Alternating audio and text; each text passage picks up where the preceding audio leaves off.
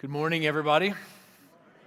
Great to be together. I want to take a moment and welcome everybody joining us online as well. My name is Aaron Stern. Uh, if you're brand new with us, lead pastor. And before we jump into the message, uh, I just want to give a little update uh, on So That. Uh, many of you uh, are maybe aware that in the beginning of this year, we began a uh, to raise money to be able to be prepared to step into a permanent home when that becomes available or the right step for us. And so um, that happened all throughout the spring, and there was commitments made of uh, a total of $4.3 million to come in over the next couple of years. And so, thank you for all of you who have made those commitments and have been contributing towards that.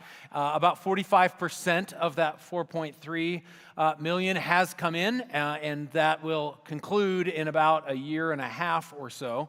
Um, but of course, the big question is so have we found something? And the answer is not yet.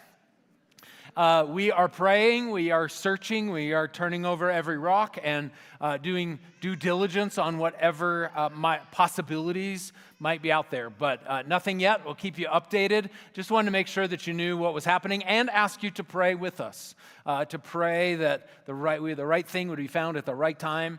And uh, God knows what we need, and He knows when we need it and where we will be. And so we'll keep you updated as we go along. If you're maybe new and have thought, what are you talking about? I'd like to be a part of that. There's more information on our website. Go to the So That portion of our website. You get more details and uh, also details on how you can jump in and participate with that for the rest of uh, the next couple of years as well.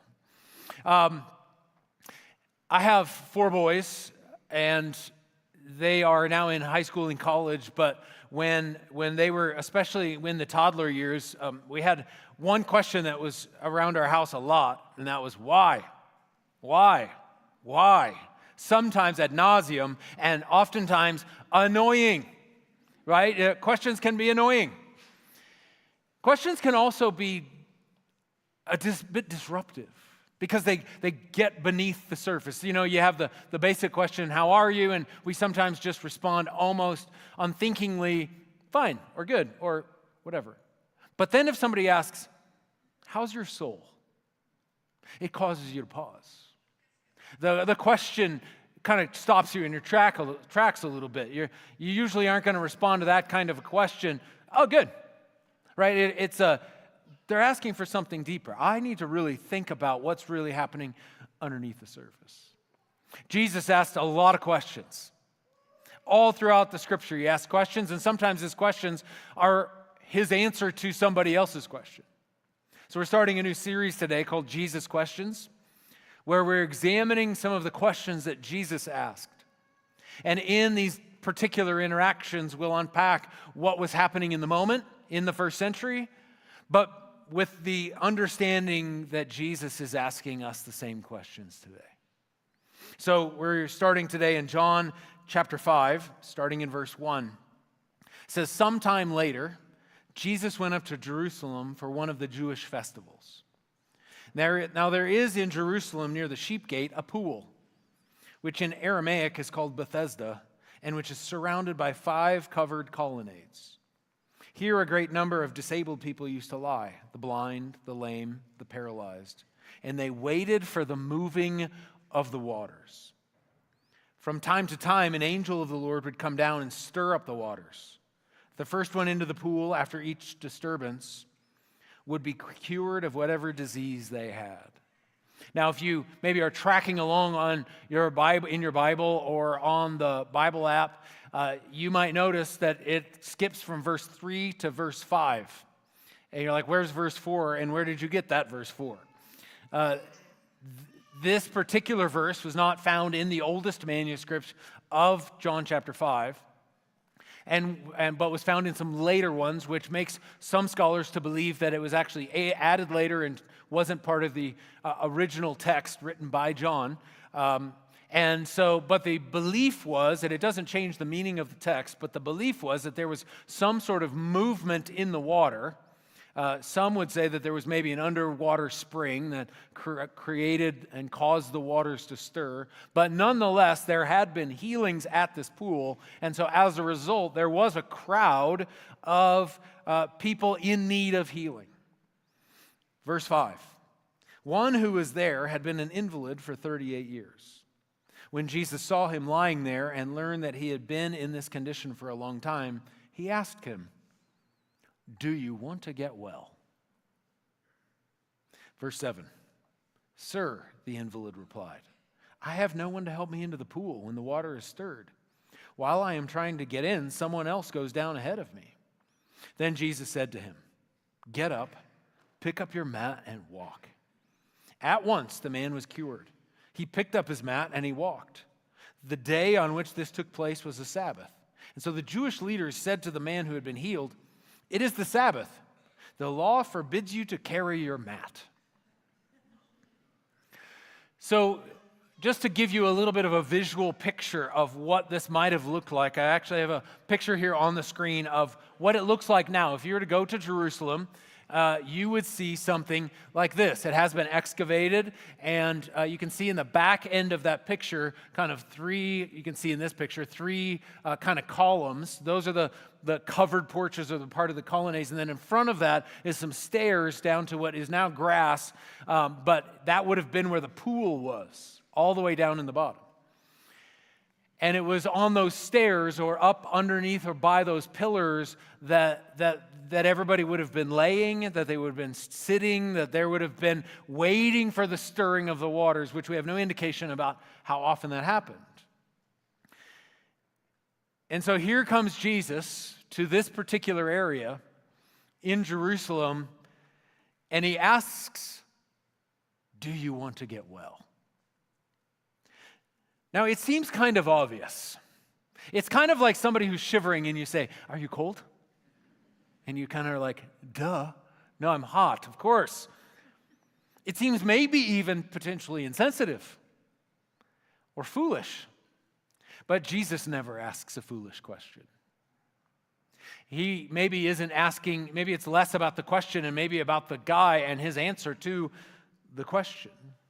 But this question, I think we need to dig into it just a little bit deeper. The word well, do you want to be well? Or in some translations might say, do you want to be healed? Uh, better translates healthy. Do you want to be healthy? And this word is actually the same Hebrew word in the Old Testament and specifically in Genesis chapter 1, where it says, In the beginning, God created. So, the, G, the question Jesus is really asking in this moment is Do you want to be the creation that God intended from the beginning? Do you want to be healthy? Do you want to be who you were meant to be?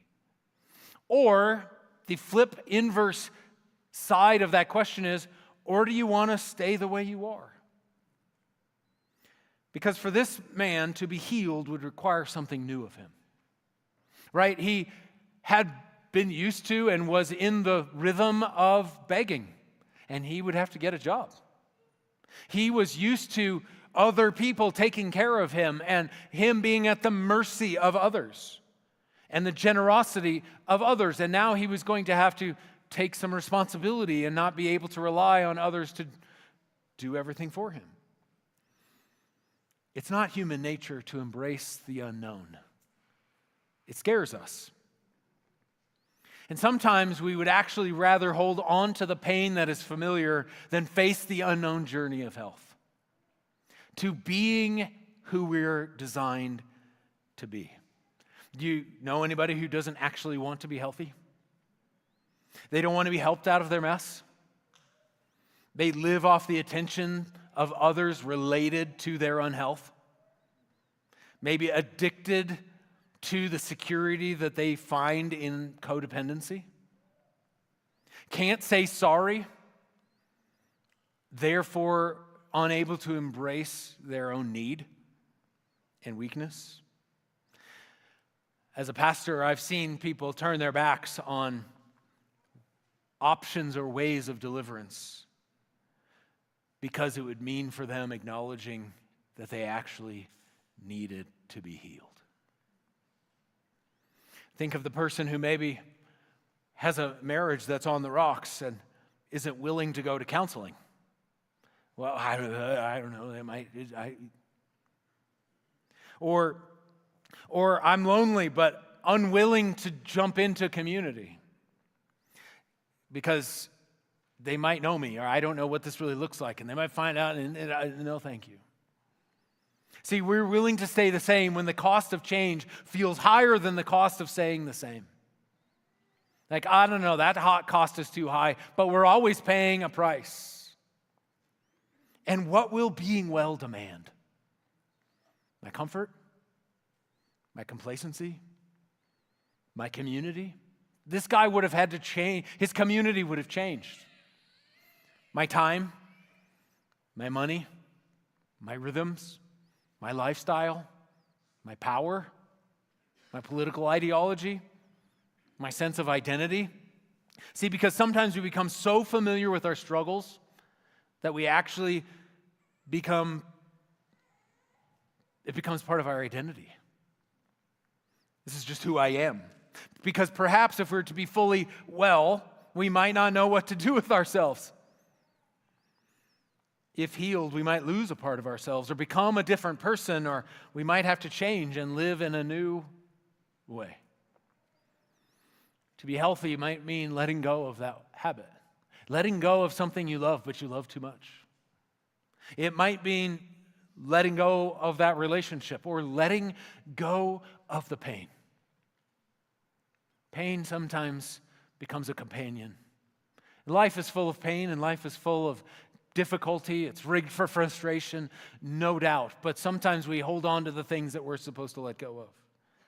Are you willing to let go of control? And Jesus asks this question Do you want to be well? Do you want to be the creation God intended for you to be from the beginning? And the response, he doesn't answer his question. The guy here doesn't say, Why, yes. He says, Sir, I have no one to help me into the pool when the water is stirred. While I'm trying to get in, someone else goes down ahead of me. Notice how he doesn't answer the question. Instead, he highlights the obstacle the obstacles to his healing. He focused on why he's not healed rather than the fact that he wants to be healed. Now, just to not throw this guy under the bus, I can't say that I might not be like him if I was hoping and hoping and hoping and hoping and hoping and hoping and hoping and disappointed and disappointed and disappointed and disappointed and disappointed over and over and over again. And so maybe he didn't say yes and say absolutely, and this is what I've been longing for, and this is what I've been hoping for, and this is what I've been after, and absolutely this is my day. Because maybe he had had day after day after day after week after week after month after month after year after year after year of hoping, and finally got to the place where I don't know that I can handle the disappointment anymore. I don't know that I have enough. Uh, I don't know that I can hope anymore because, because hope is crushing me right now. But it also shows that he thinks he knows how he's supposed to get healed. And he thinks that to be healed means there has to be winners and losers. That in order to get well, everybody else has to lose, which gives a little bit of a picture into his understanding of God and his limited ability to heal and give grace. Have you ever told God how you're going to get well? Well, I'm interested in getting well, but this is how you're going to do it.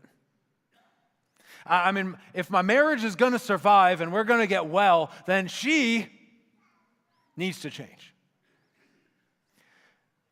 If, if this is going to, if my heart's going to going to change and I'm going to be a little bit, I'm going to be a different person than they, I'll get well when I get a job. I'll get well when they say sorry. I'll get well when. So we want to determine the terms and the timing. Are you wanting to get healed and healthy only on your terms? Maybe addicted to having things your way on your timeline? Telling God, this is what I need or this is what's in the way, rather than God, whatever you want. Yes, I want to be healed. And he says, I have no one to help me into the pool. Casting blame. You ever heard that before? She hurt me. My dad verbally abused me. The church, that leader, this, that, I. Now, hear me. I'm not dismissing the reality of that instance, nor the reality of the pain and the impact. Those are real. It is important to acknowledge. It is it's so, so important to name. But naming is the beginning of the process. Naming is so that. But if we say, well, they hurt, so I can't, they hurt me, so I can't, I wonder if we need to take the next step. To acknowledge and name, but then to offer all of that to God. To say, this happened and I am in pain and it wasn't fair and they were wrong and I am hurt and I am wounded and I have been impacted and I can't do this or I have a hard time with that. But I want to be healed. I want to be well and I'm not well. And so the question maybe that comes up out of this passage is where are you looking for healing? Where are you looking? Well, I'm looking to that friend or I'm looking to that person, and when they do this or when that happens or whatever, this guy was looking to the pool when the healer and creator of the universe is standing right next to him. Are you looking to the pool or are you looking to Jesus? Because Jesus doesn't ask us questions because he doesn't know the answer. Jesus asks us questions so we acknowledge that he is the answer. He is the answer. Jesus didn't go to the cross and give his life away so that he could just give us some good advice. Jesus went to the cross to make everything new, to bring about new creation to bring about new things in oftentimes new ways. There was, there, if you continue on in the story, we're not going to talk too much about this, but in just a little bit, we get this interaction with the Pharisees, and they're up like, hey, you just broke the Sabbath. They've got this old way, thinking the new way is going to come through the old way. And Jesus is saying, no, no, no, I'm going to bring new things through a new way. So, what if we say, you know what, my idea of when and how healing is going to come maybe isn't in line with, the fact that Jesus is going to bring new, way, new life through new ways? Because Jesus, here in verse 8, says to him, after he tells him about these obstacles, Jesus says, Get up. Now, this word get up is a word that's regularly used in the New Testament to describe resurrection. See, Jesus is bringing new life, new creation. He is not just saying, like, stand up from a sitting or a laying position. He is saying, rise and be resurrected to new creation and new life. And he says, pick up your mat. Notice how he, Jesus heals him, but then he asks him to do something. He gave him something to do, and he gave him something to do on the wrong day. It was against the Sabbath rules, not God's, but man's made rules for the Sabbath, that he couldn't carry his mat. So, interestingly enough, for 38 years, this guy's been not noticed and likely overlooked, maybe even avoided. Eyes dart away from him. He's asking for help and cross to the other side hasn't been noticed and often avoided for 38 years. But on this day, as he walks away from that pool, he is going to get noticed. Maybe for the fact that he's walking, but for the fact that he is carrying his mat on the wrong day. Here he's been anonymous, and now he's going to get noticed. And sometimes that's the fear, right? Is that if we actually become well, if we actually take steps towards being well, we won't be anonymous anymore. Someone's going to know us. We're going to have to put ourselves out there.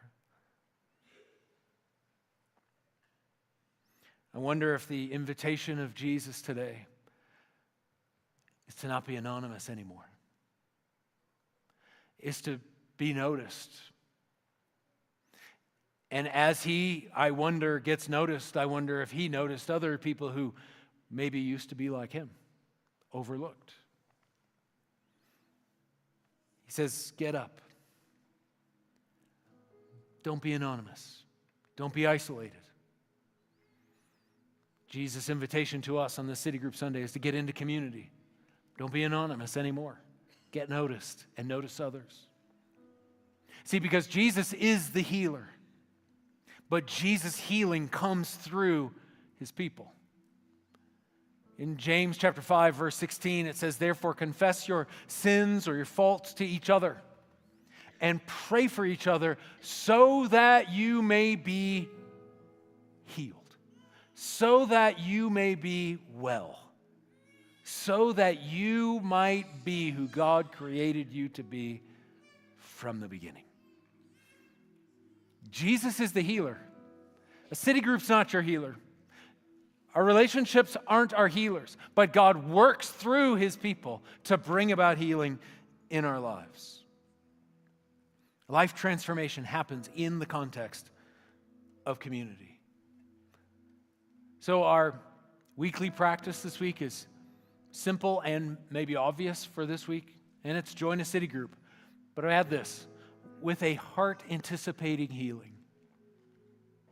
Anticipating that there's something in the context of being in the presence of one another in the presence of Jesus that can bring about and maybe get underneath some things. That maybe there will be a question asked that somehow will like cause you to pause. That really is a question that Jesus is asking of you. And Jesus is asking the same question of each one of us here today Do you want to be well? Do you want to be the creation that God intended for you to be? Which requires for us to ask this question Where do I need to be healed? For some of us, it's obvious, just like this guy, and maybe it is physical, but maybe it's more subtle. Maybe it's it's the anger or the bitterness in our hearts. I need to be healed of my of the ways in which I actually judge people. They would never know, but I know what's going on in my heart. Or maybe it's the ways in which you view yourself. God is saying, Do you want to be well? Do you want to be healed? Are you willing to accept the fact that you need healing? And if you're here today and you're thinking, I don't have an area, I can point it out for you. Ask God to heal your pride and your blindness because we all are in need of healing. All of us need to be made well. Would you be willing to look? Would you be willing to answer the question, Where do I need healing? And will I look to Jesus? Like I said, sometimes they can be more subtle, and I certainly have found myself in these places. Found myself in these places asking God to make me well in terms of physical issues. Some of you know, uh, almost a decade ago, my, uh, the retina full, I had a full retina detachment in my left eye, begging God, God, will you heal me? But then oftentimes they're more internal, they're more subtle, they're deeper, harder to look at, maybe. I remember thinking through some of the ways in which I interacted with my kids. And feeling some things not quite right on the inside. And somebody asked me a question about how my parents comforted me. Were they, were they, did they comfort you emotionally? And I couldn't think of one time that they did. I love my parents.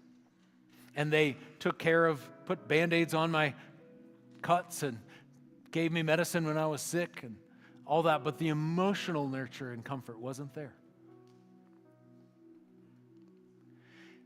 And I realized how that had impacted me. See, because what is not transformed will be transmitted. And what I had going on in the inside was being transmitted to my kids. I realized a couple of days later, I was with one of my sons. He, he and another brother got in a, in a little scuffle, and he got hit. And he starts crying. So I went to him, and I realized pretty quickly that he wasn't hurt. Like, there was no need for an ambulance or the ER. That's our family doctor. And and so, you know what I started to do? I started to quickly start to coach him on forgiving his brother, which is important. And I paused and I caught myself. And I thought, I'm doing what my parents did. And I sat with him. And I just put my arm around him and I was with him. I said, Oh, that's so hard. Instead of, oh, don't worry about it, you're not hurt, don't cry. Like he was feeling pain. I'm with you. And then later, talked about and worked through forgiveness. But it takes looking at some of the pain, it takes looking at your own personal story, it takes looking at acknowledging the ways in which you've been hurt, or maybe you've hurt others, or patterns and things that you've gotten into. Are you willing to look? Do you want to be well? For some of you here today, maybe you're in a place where you've been trying to get well, but you've been looking to lots of other places except for Jesus. And the invitation from Jesus is to look to him as the healer, to find the ultimate healing that can come in him. And maybe you're in church for the first time or the first time in a long time. Will you respond to the invitation of God that says, Will you trust me? Trust me with your pain. Trust me with your unhealth. Trust me with your brokenness. Trust me with your illness. Trust me with whatever you've got. And so the statement and the belief and the declaration, Jesus, I trust you,